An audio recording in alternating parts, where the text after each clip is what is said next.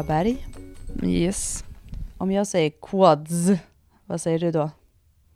Jag säger att det är min dröm att ha, ha synliga quads. Mm, vad är quads? quads är eh, en förkortning på samlingsnamnet på musklerna på framsida lår, quadriceps. Och eh, man kan ju även kalla det för thunder thighs. Jag tror att det begreppet kommer från Beyoncé. Just det. När hon slog igenom så var det väldigt mycket snack om att hon hade stora lår. Ja. Mm. Förut har jag för mig att du följde någon på Instagram med brutala quads. Ja, just det. Men jag, eh, quads like Rob. Just det, det var Heter han. just det. Alltså hans quads är ju helt sjuka. Jag undrar om han kan ha vanliga byxor på sig. Ja, det är nog oklart, det tror inte jag. Men alltså just det här, det här avsnittet ska ju handla om framsida lår. Och framsida lår, vi tycker ju generellt om stora muskler och mus- muskler som syns och sticker ut och allting. Eh, Ja. Men just framsidan, när man får liksom den här musklerna som går ner lite över knät, Mm. det är ändå jäkligt drömmigt. Droppmuskeln kallar ju vissa den, eller hur? Mm. Ja, precis. Ja, för det består ju av flera muskler, framsidan. Det är inte bara en muskel, utan det är flera, som du sa. Ja, men ja, jag tycker det är så jäkla snyggt. Och jag har själv svårt att bygga eh, synliga muskler där. Och i och för sig måste jag också säga att jag har ju aldrig riktigt ansträngt mig för det. Det är inte som att jag har kört en så här, nu kör jag åtta veckor kompletterande extra på framsida lår. Och jag är jättedålig på att, alltså jag har gjort benspark kanske tre gånger på ett år eller någonting. Men jag har ändå någon slags dröm om att få det. Men du däremot, du har ju, alltså dina lår är ju, du har ju väldigt många fina kroppsdelar Johanna. Men jag älskar ju dina lår. Alltså jag brukar säga att jag gärna skulle byta ut någonting mot att få dina lår. För både framsidan och baksidan på dig är ju väldigt definierade och snygga. Oj, det var fint sagt. Men jag gillar mina lår faktiskt. Eh, Men jag har ju också alltid varit en, jag är ju en person som också alltid har, vad ska man säga, benidrottat. det var en jättekonstig eh, sammanhängande ord. Alltså jag har ju kört liksom hockey, det har ju varit mycket där alltid benen har tränats väldigt mycket. Du stod i en kvartsböj konstant i flera år. Ja men typ, lite så. Och jag åker fortfarande mycket skridskor. Alltså det är ändå också hela tiden det här sittet. Och sen så Ja. tränar jag ju såklart mycket böj och mark och sådär. Men, men ja, de har, jag har lätt för att liksom pumpa upp dem lite också. Men jag har tänkt på när dina senaste marklyftsvideos senaste halvåret. När Mm. du har haft på dig shorts eller hotpants kanske eller så. Mm, det har ju varit ganska Att- varmt att- det senaste halvåret. Ja. Ja, men och att det har, jag tycker att det känns som att de har blivit lite större, eller i alla fall mer definierade. Det är ju många som kommenterar när du lägger ut på Instagram eh, att du har väldigt snygga lår. Och då har jag funderat på, alltså du har ju verkligen ökat ditt max i både böj och mark senaste halvåret. ja, Och jag funderar på om, om det har hjälpt till och om det också kan vara så att du faktiskt för inte allt för många år sedan bytte från smalmark till sumomark. För sumomarklyft använder ju också mer framsida lår än vad smalmark gör. Så det i kombination med tyngre knäböj, tänker jag kanske. ja definitivt. Det, det, eh, så är det ju, för det är egentligen det som jag har förändrat mest. Eh, Mm. Sen försöker jag att alltid när jag är på ett gym där jag har maskiner så kör jag framsida lår eh, specifikt, alltså i maskin. Mm. Eh, för att liksom bara få köra lite mer reps och få pumpa lite. Eh, Mm. men, men absolut, jag känner ju stor skillnad sen jag började köra sumomarklyft. Så har ju eh, har, har mina lår ändrats och, och formats och blivit eh, starkare. Eh, Mm. Så att mycket, alltså just att göra mycket av de övningarna för mig har ju funkat. Och som sagt, som du säger, sumo versus smalmark. Eh, jag gör ju bara sumo i princip. Mm. Jag gör några smalmark liksom eh, eh, raka i eh, assisterande övningar, men sumo är ju det jag lägger mest energi på, det är det jag tävlar i, det är det jag har ökat i. Så att absolut, så har det en, en stor inverkan. Kan du lägga in mycket lårträning då i Team Styrkebyrån-programmeringen som vi släpper snart? Ja, jag får det, du får det i ditt specialpass. alltid, en, alltid avslut, alla pass avslutas med framsida lår från och med nu. Ja, Mm. exakt. Ja. Men jag, det skulle jag verkligen behöva. Men jag tänker om vi ska börja med om vad finns det för fördelar med att ha stora muskler på framsida lår? Nej, men I knäböj så är ju framsida lår en primär muskelgrupp, alltså från bottenläget och komma upp. Så det är ju att bli starkare i knäböj. Och Mm. eh, sen är det snyggt såklart. Ja, men och det här med starkare, stark, eller primär muskelgrupp ifrån botten av en knäböj, tänker jag på, för det är en jättevanlig grej att folk eh, säger så här i våra mm, forum och sådär att eh, det känns bara i framsidan. Mm. Eh, jag tror att jag är svag i baksidan, säger de när de gör sina knäböj. Och, men det är ju absolut inget problem. Det, alltså, det ska kännas mycket i framsidan, för framsida lår är, när man har tittat på eh, EMG-studier på muskelaktiveringen vid knäböj, till exempel en som vi har tittat på till det här avsnittet, då, då tittade de på muskelaktiveringen vid eh, ett RM i knäböj, alltså en repetition max. Och då syns det jättetydligt att det är stor skillnad på hur mycket framsida lår hjälper till kontra baksida lår. Eh, som många tror, för att det pratas ju mycket om, och det är ju vi med att spä på också när vi pratar om rumpböcker och sånt där, att många säger så här, men vi är så inaktiva i baksidan, och det är vi ju på ett sätt också, människor, för vi är svaga överallt generellt, men om man vill bli stark i knäböj så är ändå framsidan eh, viktig att ha med. Och då tänker jag också på mig själv. Till exempel när jag bommar i ett knäböj så är det alltid i botten eh, och jag har aldrig det här problemet att jag faller fram och tappar över kroppen eller skjuter iväg med höften och hamnar liksom i en platt fällkniv. Utan det är ju att jag inte kan trycka på. Så det är också ganska tydligt att eh, om man återgår till det här att jag upplever att jag har ganska svårt att bygga framsidan, att det kanske skulle hjälpa mig att lägga på lite på framsidan. Mm. Men du, innan vi går vidare, kan inte du bara eh, förtydliga då, vilka muskler som, när vi pratar om, när vi pratar om eh, quadsen, alltså framsida Ja, lår? alltså quadriceps kallas ju det för att eh, qua- quad eller quattro betyder ju fyra. Eh, och det är en fyrhövdad muskel i lårets framsida. Eh, quadriceps femoris är då kroppens största muskelgrupp och består av fyra muskelbukar. Rectus femoris, vastus intermedius, vastus lateralis och vastus medialis. Och alla de här fyra fäster i, i, via knäskålen i tibia, skenbenet. Det har jag brutit av och har en spik igenom. Ehm, och tre av de här musklerna har sin övre infästning i lårbenet medan rectus femoris fäster in i bäckenet strax ovanför höften. Och alla de här fyra jobbar tillsammans eh, när benet ska rätas ut vid knät. Och antagonister, eh, alltså eh, de som jobbar eh, mot, på, vad ska man säga? Eh, på andra sidan. sidan, ja mitt emot liksom, eller vad man ska Ja, säga. Eh, till eh, de här mus- den här muskelgruppen är hamstringsmuskulaturen som vi kommer att göra ett kort avsnitt om nästa vecka. Och sen så i vardagliga sammanhang är gluteus maximus en aktiv synergist, alltså som hjälper till. Um, så att det är quadsen och den här droppmuskeln som vi pratade om innan, det är vastus eh, medialis. Och det är den som eh, brukar läggas mycket fokus på om man till exempel har en knäskada. För många har svårt att få kontakt med vastus medialis och svårt att bygga just den här droppmuskeln. Eh, och den kan man också se väldigt tydligt på cyklister. De brukar ju också ha så här brutala just vastus medialis. Mm. Jag minns ett gammalt avsnitt av Fysiopodden som Ville Valka och jag hade för många år sedan, där de hade ett helt avsnitt om vastus medialis som jag lyssnade på. Det låter helt fantastiskt.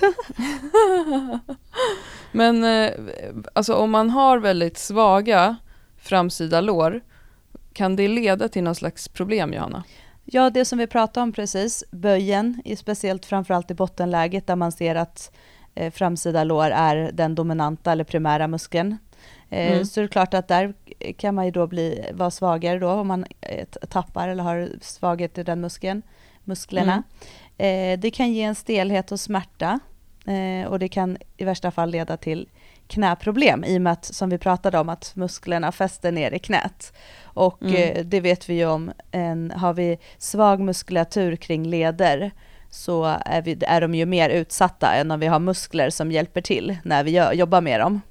Ja. Så att eh, det är väl några saker som, som är tillräckligt för att man ska vilja jobba med i alla fall lite styrka i dem. Ja, precis. Men, eh, och det, alltså det finns ju, jag vet inte, jag kan inte säga så här faktamässigt att om jag skulle bygga större framsida lår, om vi pratar om mig då, eller vem som helst, så betyder inte det bara, bara för det att jag kommer öka i böj. Ehm, därför att knäböj kräver också sjukt mycket intramuskulär koordination, vilket betyder alltså att man, kroppen vet att den ska spänna rätt grej, alltså rätt muskler vid rätt tillfälle. Men man kan ju ändå tänka sig att det här betyder att en stor del av all benträning eh, för framsidan bör vara knäböj. Ja, precis. Och att de inte då bör vara för grunda. Exakt. För om vi tittar på då några övningar som vi tycker är bra för att jobba med framsida lår så finns det ju, vi kommer att länka till eh, flera studier, men bland annat en som vi tittade på som visar att djupa knäböj, eh, det vill säga under 120 grader, eh, därför att 90 grader, det här diskuteras ju ofta, är inte eh, 90 grader egentligen, det man brukar säga 90 graders böj, eh, leder till större muskeltillväxt i framsida lår och styrkeökningar i ett längre rörelseomfång än vad halvböjar eller så kallade kvartsböjar gör. Mm. Eh, Men det här med, det finns ju en gammal eh, skröna om knäböj Johanna. Om vi pratar om djupa knäböj nu, om vi pratar om knän och om vi pratar om smärta och framsida som säger att, man, att det kan vara liksom dåligt för knäna att göra djupa knäböj. Mm, precis, och det är ju sån sak som många säger till oss när de kommer på våra workshops. Men det man har sett när man har tittat på det här i senare tid Mm. är ju att när vi gör en djupare böj, och då vi pratar om de här 120 böjen som du sa precis, där man Mm. har 120 grads vinkel, det låter så larvigt att prata om vinklar, men där vi gör en djupare böj helt enkelt, att då har vi mer påslag och mer stabiliserande effekt av musklerna. Till skillnad Mm. om vi vänd, när vi gör vändningen alltså i knäböj, när vi då går upp igen. Till skillnad från när vi gör dem, där man har sagt då tidigare, de här lite mer halvböj eller 90 pro, ja, procentsböjen eller vad man säger. Att då har man sett att där har man som minst stabilisering av musklerna kring och leder runt knäleden. Mm. Så enligt, liksom om man tittar på det så är det så att det faktiskt är bättre stabilisering om vi vänder vid djupare böj än vad vi har Just på de här grundare böjen utan att behöva prata vinklar liksom. Så att av den anledningen så finns det ju dessutom ytterligare en aspekt till varför vi bör göra lite djupare böj än de här halvböjen. Det här finns bland annat en metaanalys med 164 artiklar som alla kommer fram till det. Så om vi backar till rubriken för den här punkten i avsnittet som är eh, några bra övningar för att bygga framsida lår så är knäböj och då djupa knäböj den primära övningen som vi tycker att man ska göra. Och eh, de flesta som lyssnar på den här podden tror jag gör eh, knäböj så då kan man ju checka av det. Ja, exakt. Det är perfekt.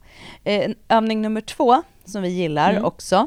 Jag måste ändå säga att den i mitt liv har ändå fått mindre utrymme än vad den hade förut. Eh, Mm. Det är frontböj. Eh, och den, för många så kan man ju bland annat gå lite djupare i frontböj. Vilket också gör ju att vi hamnar i en djupare böj. Mm. Sen kan många inte eh, belasta den lika mycket, men man kan ju se om man tittar på metaanalys att det är lite mera, lite mer aktivering i frontböj, alltså framsida i, när vi Mm. jobbar med frontböj än när vi jobbar med bakböj. Just det. Det, det här är- blir ju säkert olika för olika individer också, tänker jag, hur man aktiverar i frontböj, men eh, det känns ju väldigt rimligt. Jag har också liksom gjort mindre frontböj än vad jag gjorde förr, Mm. eh, senaste året, men i vårt program eh, för maxstyrka, Bli en badass, då är det frontböj sista veckan med paus. Mhm. Och då känns det ju riktigt, eh, då får man ju pump i låren alltså. Ja, låren och i bålen. Eh, men Mm. jag tänker också, precis som du sa det här med frontböjen och att visst att man kan se det, men det är ju också, allting är ju baserat på hur djupt kan du gå, hur djupt går du dina knäböj bak, hur mycket kan du belasta? Så, det, så om man kan säga så här rent generellt för de som brukar undra så brukar vi säga att det spelar inte jättestor roll om du tittar på Mm. muskelaktivering Nej, för de allra flesta. Så um, djupa knäböj, då pratar vi om att ha en stång bak på ryggen. Eller frontböj, primära övningar för att bygga thunder thighs. Ja, Och sen har vi ju en variation på frontböj som du och jag kör ibland. ehm, som vi också har med i lite olika träningsprogram. Och det är ju frontböj med hälarna på upphöjning. Och då alltså en lite större upphöjning än vad man kanske har i sina lyftarskor. Man kan ställ- ställa hälarna på en lite tjockare viktplatta till exempel. Och sen kan man jobba med till exempel två kettlebells i rackposition. För det kan kännas lite bökigt. Jag har gjort det med skivstång också, men man, det går jättebra med kettlebells också. Och göra det som en assisterande övning där man gör fler repetitioner. Eh, då brukar jag också stå lite smalare än vad jag gör, eh, om det går att stå smalare än vad jag gör när jag gör mina vanliga böj. Eh, det som händer när, ju mer du höjer upp hälarna är ju att du kan trycka fram knäna mer. Så det blir en ännu djupare böj. Alltså de böjen för mig blir ju så att rumpan går ner på hälarna i princip. Ja, jag gillar den. den är, det är en skön övning för man kan, behöver inte ha så mycket vikt men man kan pumpa den ganska mycket. Mm. Um, så den brukar jag göra just som assisterande eh, som alternativ till att göra benspark. Men den, ja, jag, jag gillar ändå den. Vill man eh, spicea till den extra så kan man göra den excentriskt eller så kan man göra den med 1,5 att man går ner till botten och så går man bara upp hälften och sen går man ner igen och sen går man upp helt. För vill man jobba med framsida lår så är det ju också eh, just ifrån det här bottenläget som den aktiveras mest. Ja, okej, okay, men eh, vi går vidare lite då. Eh, framsida mm. lår, mer övningar där man kan bygga stora framsidor. Eh, olika typer av split squats eh, kan man göra. Mm. Eh, Bulgarian är en av våra favoriter som vi använder mest skulle jag säga när vi jobbar med split squats. Vad är det då? Eh, Bulgarian split squats är alltså där man har bakre foten upphöjd på en bänk eller en jag brukar sätta på en skivstång mot ett rack för att jag tycker det är mycket skönare. Men egentligen mm. bara att bakre foten är fast upphöjd. Eh, och så jobbar man i ett stillastående utfall egentligen. Mm. Eh, så den... Då tar man ju bort en understödsyta, det vill säga det bakre benet. Ja. Vilket gör att det blir ännu mer tryck på det benet som jobbar, alltså det främre benet. Ja, exakt. Så det, har du någon annan favorit? Eh, nej men sen är det ju den som du sa att du brukar göra ibland som jag slarvar jättemycket med och det är ju benspark. Mm. Alltså när man sitter i en maskin och pumpar eh, bara framsidan. Och det, är ju det blir ju, av de här så är det den enda isolerade övningen för framsida lår, där vi bara jobbar med framsida lår. Mm. Eh, och en studie från 2018 där två grupper fick göra vanlig benspark och eh, den ena gruppen gjorde vanlig benspark, den andra gruppen gjorde excentrisk benspark, det vill säga bromsade mm. i den excentriska fasen. Så visade den att den excentriska gruppen Eh, fick mer hypertrofi i framsidan, vilket jag tycker låter skönt, för det är ju i den koncentriska fasen som den är som jobbigast ju. Ja men vad heter det, det där, det där är så intressant för du gör ju nästan aldrig den och du tycker inte om den och du tycker inte du är så stark i den. Men jag mm. älskar att få avsluta med den och framförallt när jag kört ett så här tungt böjpass, eh, att man liksom verkligen är så trött för då är det så jobbigt att göra de här större rörelserna, typ frontböj med hälarna på upphöjning eller splitskott, för då är man så trött i benen. Och då är det så skönt för just att få den här isolerade som blir väldigt låg skaderisk och du bara, där kan du bara pumpa tills du dör. Mm. Så jag älskar verkligen den. Så jag, jag, Pumpa tills du dör. Ja men typ, så är det en, en maskin jag skulle vilja ha på eken, nej det är många, några stycken till, ja men en, då skulle jag jättegärna vilja ha framsida lår, sån curl. Mm. Mm. Benspark. Ja, benspark. Lår, ja, benspark. Lårcurl är ju hamstrings ja. som vi kommer till nästa vecka. Ja men den, den är bra, jag ska, jag ska lägga in det mer. Ja. Eh, den, och där diskuteras ju ofta så här, ska man vrida ut foten, ska man vrida in foten? Eh, vissa upplever att de tycker att den gör lite ont i knäna att göra den, men jag tycker att man kan göra den på lite lägre vikt i sådana fall och sen verkligen fokusera på kontakten. Jag tycker att det blir jättestor skillnad om jag pausar i toppläget med benet utsträckt och liksom verkligen känner framsida lår, än om jag bara eh, kör full on tempo. Ja, och det beror ju lite på vad man har för styrka. Det är inte konstigt att det känns i knäna. Lägger du på svintungt och sen så har du, så, som vi sa, så, så fäster musklerna i knät. Alltså, det, är, mm. det är mm. inte orimligt att det känns i knät om det inte blir en helt optimal rörelse eller att du sitter, du kan ju ställa in de maskinerna så du kan ju hamna lite knasigt till. Och då är det klart mm. att det är knät som kan kännas konstigt. Mm. Men det, därför kan det också vara bra att testa det här excentriska. För att då ja. behöver du inte ha lika mycket vikt och så ska du jobba mer och hålla emot och så vidare. Det blir lite mildare. Jag vet att jag mm. gjorde den med förut när jag, var, när jag hade sån tillgång till sådana maskiner när jag jobbade som PT så hade jag en hel del kunder som hade, lite, som hade fått en del rehab och så, men eh, som också där vi jobbade mycket med att till exempel att man går upp med båda benen och så mm. håller, man, håller man emot med ett ben ner. Ja, just det. Så kan man också jobba, just att man jobbar med en ben och sådär. Det blir också jättetufft. Usch, jobbigt. Ja, ja. Bra, bra övning att addera om man har den maskinen på sitt gym. Yay. Ehm, sen har vi några extra övningar som inte egentligen kanske är några som du och jag favoriserar, men som många andra eh, lägger in i sin framsida lår rutin. En av dem är hacksquat och det finns ju en hacksquat på Friskis där du och jag kör ibland. Just det. Eh, och det är ju egentligen en stående benpress kan man säga, där man har eh, vikt på axlarna precis som i vanlig böj, men man jobbar rakt upp och ner vilket gör att den blir lite mer isolerad i känslan. Mm. Ehm, och eh, smal benpress är också någonting som många kör för framsida lår. Benpress har jag också lite svårt för. Jag, jag, brukar faktiskt få lite ont i ländryggen av benpress. Men här pratar man ju ofta om just hur man placerar fötterna och benen, att det gör skillnad på baksidan och framsidan. Och de som vill köra mer baksida brukar ha lite bredare fotposition och vrida ut tårna lite mer i benpressen. Men stå, kör man då smalt eh, så blir det mer framsida. Eh, att dra en släde ska också vara bra just för framsida lår. Det är också någonting som vi ju, har gjort i perioder men inte eh, det blir liksom inte av så ofta. Och sen en övning som vi gjorde tillsammans med Ida Rönn när vi var och poddade med henne. Det är ju sissy squats Ja. som är en kroppsviktsövning där du står på tå och sen går rakt ner fram tills du nuddar i golvet med knäna och sen går du upp igen. Eh, och det är ju en jätteklurig övning som eh, Ida i sitt program hade hon att hon skulle göra fyra gånger fyra så det var inte jättemånga repetitioner heller för att den är ju väldigt eh, svår. Så Ja, den är skit, skitklurig. Jättes, ja, den är jätteklurig. Men eh, det, är- det är så också lite som kan vara skönt att lägga in lite som avslut, att man inte alltid måste göra så här eh, tung, tunga, eh, tung, tunga övningar med liksom massor med vikt. Mm. Så på så Precis. sätt kan det vara skönt. Precis som att det ibland kan vara skönt att lägga in lite split squats fast inte med massor med vikt utan bara få göra några repetitioner. Ja, precis. Det behöver inte vara mm, liksom max, max hela tiden utan Nej. bara för att känna aktiveringen och för att få en metabol stress och eh, lite pump. Ja, och jag tänkte på Eh. det där med benpressen också som du sa, att står man bredare så blir det mer baksida eller att man pratar om hur man placerar Mm. fötterna. Och det är egentligen, tittar man på till exempel de här smala upphöjda frontböjen eh, som Mm. vi pratade om, då står man ju också smalare.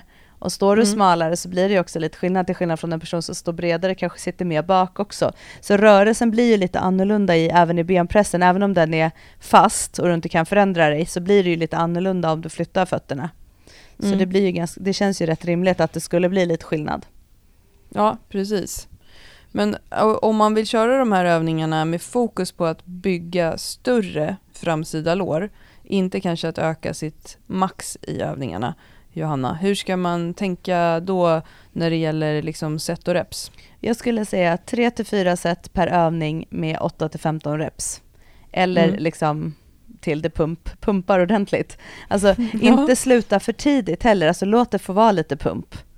Ja. Alltså det ska inte vara, det, du behöver ju inte dö på alla övningar, det är inte det vi säger, men att det ändå, du ska ju se till att du får ta i lite. Men grymt, då har vi gått igenom vad framsida lår består av för muskler, eh, vad det finns för fördelar att ha stora framsida lår, muskelaktiveringen i knäböj vid 1 RM, eh, nackdelar med att ha svaga framsidor, vad det kan leda till och våra favoritövningar för framsida lår. Och de här studierna som vi pratat om i avsnittet nu länkar vi till i våran eh, avsnittsbeskrivning som finns i din podcast-app. Det är svårt att länka på Instagram. Men där kan man titta, man kan också hitta eh, alla våra avsnitt på styrkebyrån.se nyheter och där ligger också länkarna. Så jäkla bra hörru. Eller hur? Nu går vi och pumpar. Pumpar lite framsida lår. Jag, ska, jag, är, Ja. jag är taggad på att få ännu större lår alltså. Men du får ju tagga ner nu så jag får komma ikapp lite. Alla har vi våra olika pumpade muskler, så är det. Ja, så är det. Mm-mm. Ja, men de, dina är i alla fall jäkligt snygga. Puss på dig. Vi hörs måndag. Det gör vi. Hej då. Hej!